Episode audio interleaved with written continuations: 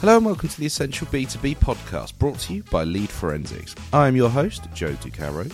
This episode is a conversation I had with Brady Cramm, Vice President of Strategic Engagements at Directive. Brady tells us a little bit about the differences between B2C and B2B marketing, how he got started making his own podcast, Original Marketing Podcast, and which thought leaders inspire him. So without further ado, here is Brady Cramm's episode of the Essential B2B podcast. Do you find that working with with B2C clients and with B2B clients, is there much of a difference these days or are they starting to look more similar, would you say? I would say B2B is and should be more inspired by B2C. I think there was the robotic B2B marketing that is phasing out due to some of the leaders. I follow Pep a lot, the owner of Wynter, and what he's doing with positioning within his platform. I think it's connecting better with humans and being less robotic. So I think that's the transition that's happening is B2B becoming more like B2C. It's, it's certainly almost the motto of this show is that people buy from people. Exactly. So adopt, yeah, adopting that sort of mentality to your even to your B two B companies, it's it's essential now. Um, so uh, you are also, and this is what I'm very excited to talk to you about.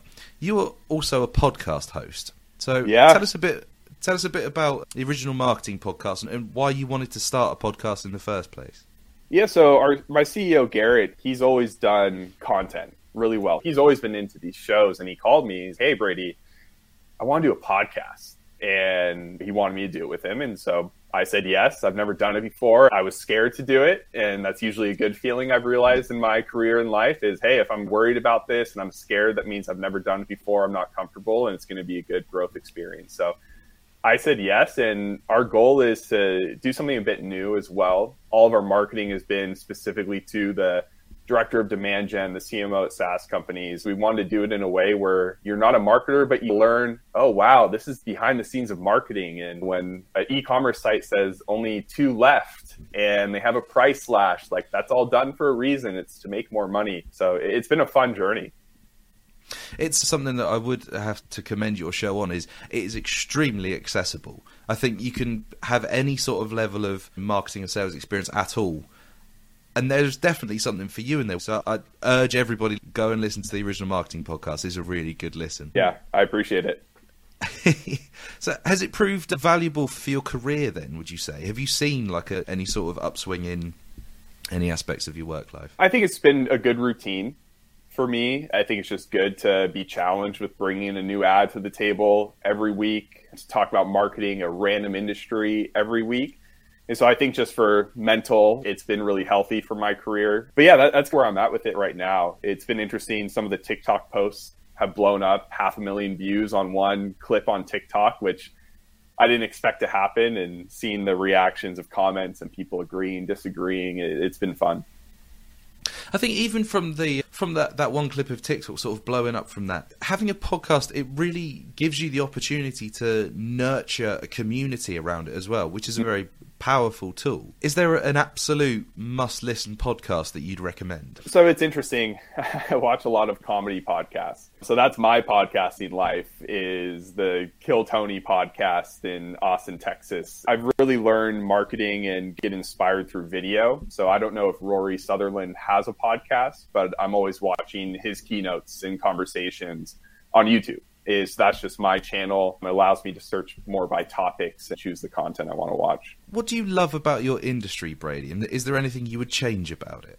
Yeah, I think for me in my position, so I have the title VP of Strategic Engagements. What the heck does that mean? So I'm more on the executive sales side of things, and I've taken my career in operations and I've brought it to sales. And I have the, I think, unique opportunity of getting, even if they don't become a client, for whatever reason, I get access to advertising accounts every week and I'm diving in there. The most common one is Google Ads and probably LinkedIn.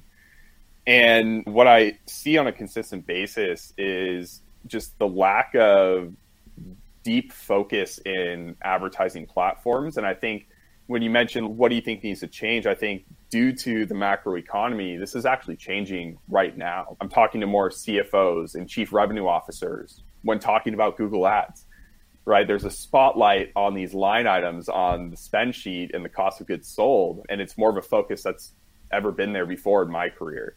So I think that's what needs to change and is changing. I see so much wasted spend in these platforms. I looked at, I segmented out search partners in Google Ads in an account yesterday and saw that the Google Search Network had a 2x ROAS than the search partners network. And they were losing impression share due to budget. I know I'm getting very technical right now, but this is what I do all day, every day is just find these things in platforms. You'll see spend going to international countries when the campaign is set to the US and they're paying a tax on that spend and they don't even know it's happening because of the way Google reports on locations. So yeah, that's a little bit more on my day to day. And I think the change that's happened in B2B, specifically SaaS, is what I experience every day, is just a deeper focus on what these ad channels are actually doing for revenue impact and not just vanity metrics.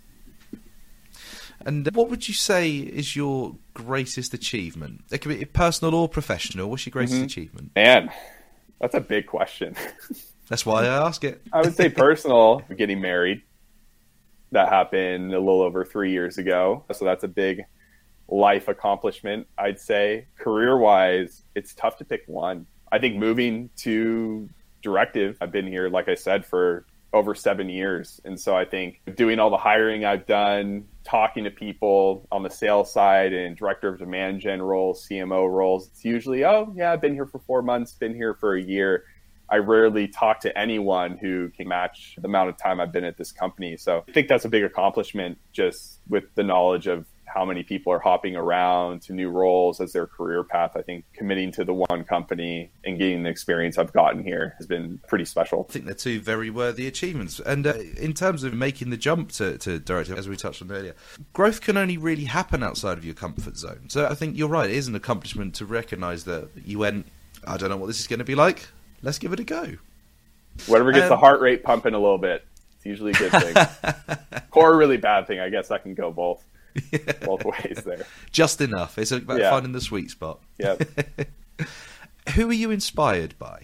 Yeah, I think I already mentioned Rory Sutherland inspires me a lot. I love just watching him talk about one of my favorite things with him is how he talks about time and a lot of he a lot of challenges the solution might be to reduce the time. And he always finds these new solutions. One of it was like a long escalator ride and they wanted to do a very expensive project to make the escalator faster. And his idea was let's put a mirror on the side of it. And all the complaints about the length of the escalator ride dropped. So i just he has brilliant solutions. And then i'd say my ceo garrett just we've been along for this ride for so long and we're around the same age 31 and the agency is 10 years old.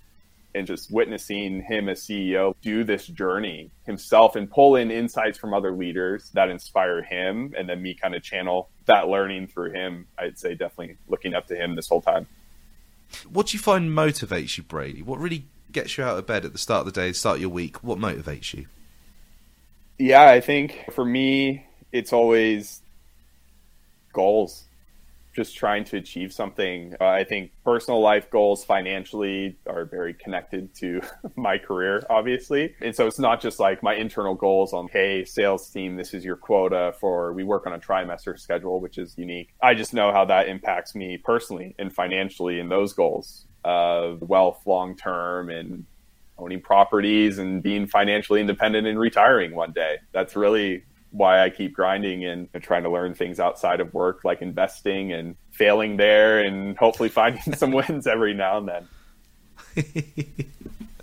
We've talked a lot about your work and your career and that sort of thing. And we touched on your podcast, which probably mm-hmm. factors mm-hmm. into this slightly. But how do you decompress from work? How important is that divide between the work and personal life for you? Yeah, I think that's a good topic to talk about since remote life has happened. Because what I've learned is it's very difficult to disconnect when your office is one of the bedrooms in your house, or for some people, the dining room table. I think for me, it's sitting up, even going down and refilling my cup of cold brew coffee, going on walks as small as that sounds is important. I enjoy landscape photography. Video games is another. Just playing video games and watching TV with the wife. I love Family Feud. we try to watch an episode every day. Brady, this has been a really lovely conversation. I've really enjoyed finally getting around to getting to know you a little bit better. What if you had one top tip to give to the listeners of the Essential mm-hmm. B2B podcast? what would you like them to take away from this conversation?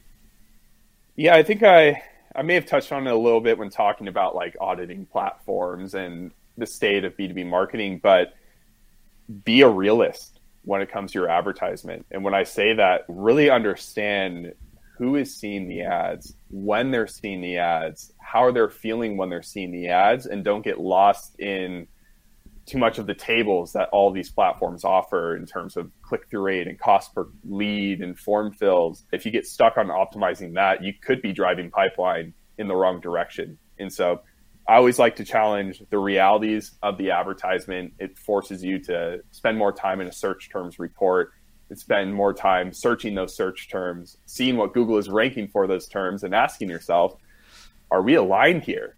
Are these people, could they ever become a customer? People who have intent for this and this is the content Google's algorithm is offering. But it takes time, but I think that's the mindset is be a realist and really try to understand what's actually happening and don't leave like digital and techie platforms as an excuse to to knock it down to the reality because it's simply people on the internet searching things. That's all it is. It's a pretty simple concept.